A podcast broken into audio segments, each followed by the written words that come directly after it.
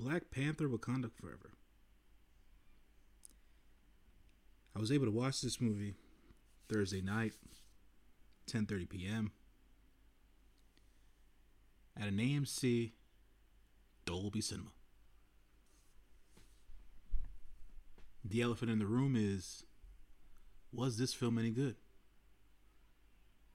Let me start off by saying that all art is subjective. The masses will tell you whether or not they agreed in large percentages as to whether or not this movie is any good. So let's take a gander at the Rotten Tomatoes score currently for Black Panther Wakanda Forever. And as of right now, the movie at 307 critic reviews stands at an 84%. I can care less about the critics. The reality is, some of these people have platforms just to spew garbage. The audience score, on the other hand, is at a resounding 95%, which means that 95% of over 5,000 verified Rotten Tomatoes customers liked this movie. So yeah, it was good. and here's my point of view on it. It was a serious film. It was somber, super emotional, um, revealing from a character standpoint. I would say that uh, is this the best film in Phase Four so far? Shang Chi ranks at the top for me. Um, I think it was their best intro to a character movie that they've done since Iron Man. After Shang-Chi, I would say comes Wakanda Forever. Then the last Spider-Man movie. And then Eternals for me. Everything else falls by the wayside. The portrayals of the characters that we met back in the original Black Panther film We're on point. The entire cast did a great job. Um, the antagonist, uh, Namor, the Submariner, uh, Namor, the child with no love. He was tremendous. Tenoch Huerta did a job. Man, I I don't even know what else to say. I can't I can't wait uh, to see as to what else he brings to us in the MCU. Uh, Winston Duke as M'Baku. What will be his future in Wakanda in the MCU? We don't know. But in this movie, he uh, he was treated as as some comedic relief and also as wise counsel. And that I appreciated. Uh, this came from a man who wanted the throne of Wakanda in the first movie. But he didn't get it. Now, with the way that the movie ends up, we don't know where M'Baku's gonna go. As per our great Queen Ramonda, played by Angela Bassett. Man, this this magnificent magnificent uh, woman actress. I can't say anything bad about her role, uh, the job she did, how much emotion was felt uh, through the screen, in her voice, in her face. You you you felt the sorrow, the anger, the loss. Her trying to put on a brave face for her nation and her immediate family, the child she had left. You also get a couple of surprises in the film. Ain't spoiling that.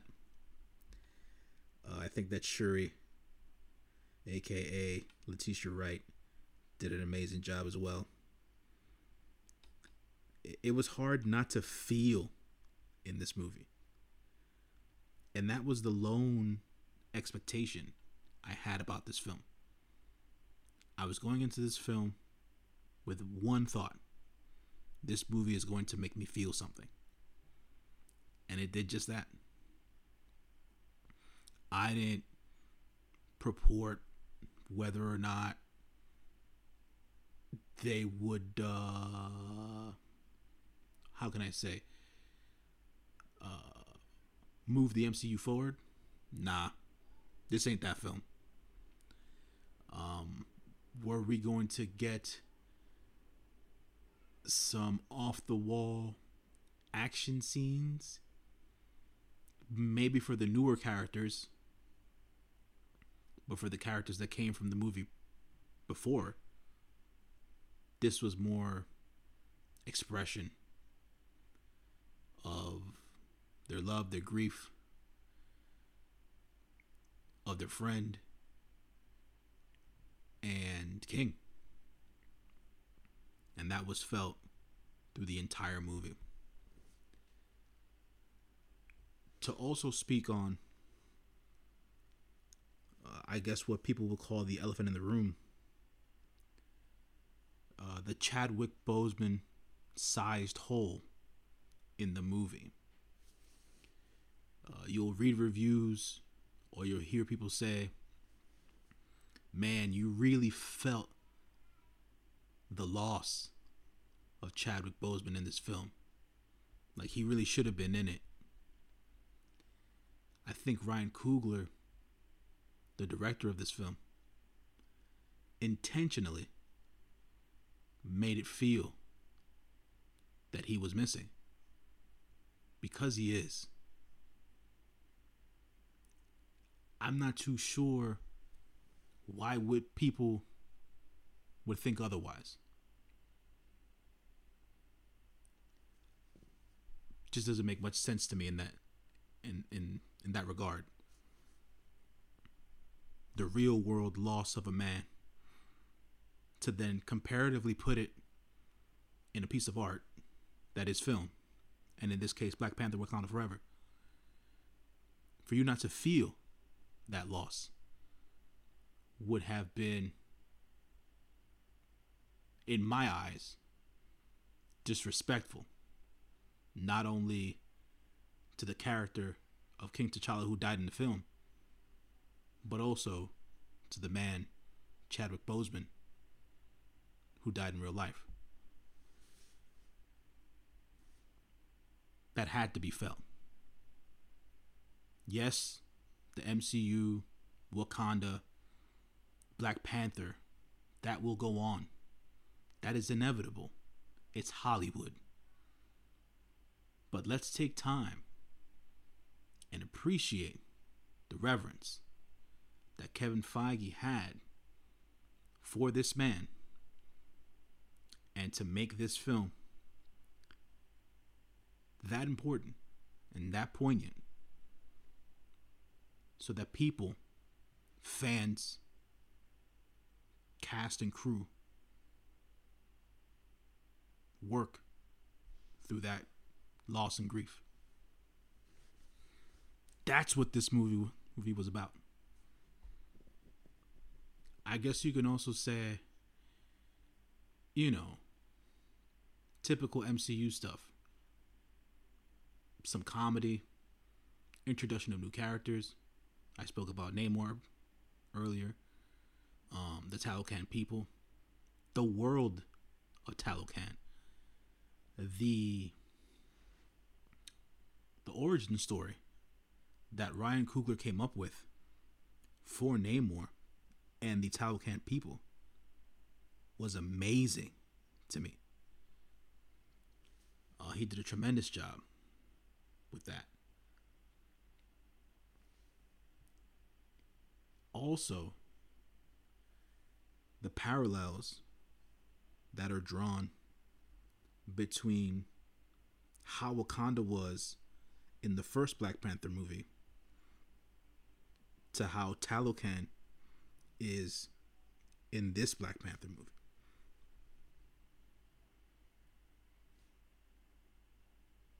Kings trying to do their best for their people, T- trying to, to protect their people.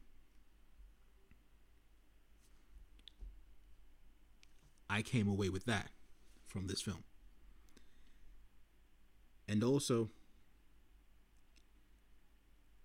I'll say that the powerful performances in this film can now be a standard for MCU films going forward. because you don't have to just play a character or play yourself trying to be a character. You can lean into some of this stuff. You can make some very unique choices and make people feel, uh, which I feel is what art is supposed to do. Or at least lead you down the road of interpretation. So, with that being said, Black Panther Wakanda Forever is highly recommended to everyone listening, to everyone who's taking their time to be on my feed for right now. Appreciate you. I'll be back soon. I gotta go ahead and uh, round up my movies for October. I watched eight of them, so I want to be able to uh, talk about them in this same context and uh, make sure that uh, folks know about certain things being out in theaters. I know some people don't like the idea of going back to theaters yet. I've been back in the theaters for the last year and a half. Ain't caught no COVID once. The theater ex- experience is like no other. It's supposed to be communal. And for the majority of people, it is. I myself go to the movies to go to the movies by myself a lot of the time. My schedule's weird. It doesn't allow me to uh, congregate with uh, with friends and loved ones as much as I would like. And at the same time, not everybody likes the same shit. So I don't invite people along. But that takes a certain level of knowledge of the people around you to know what they'll like and and what they dislike. So you know, you don't waste your time or someone else's time during an outing. So yeah, uh, it is officially Sunday, November thirteenth. I'll be watching the Steven Spielberg film The Fabelmans uh, today at 4 p.m. after my workout. So I'll be recording another long form podcast about that film as well. And you'll also get my roundup of my month of October in review. Thank you, folks. I'll see y'all on flip. Peace and much love.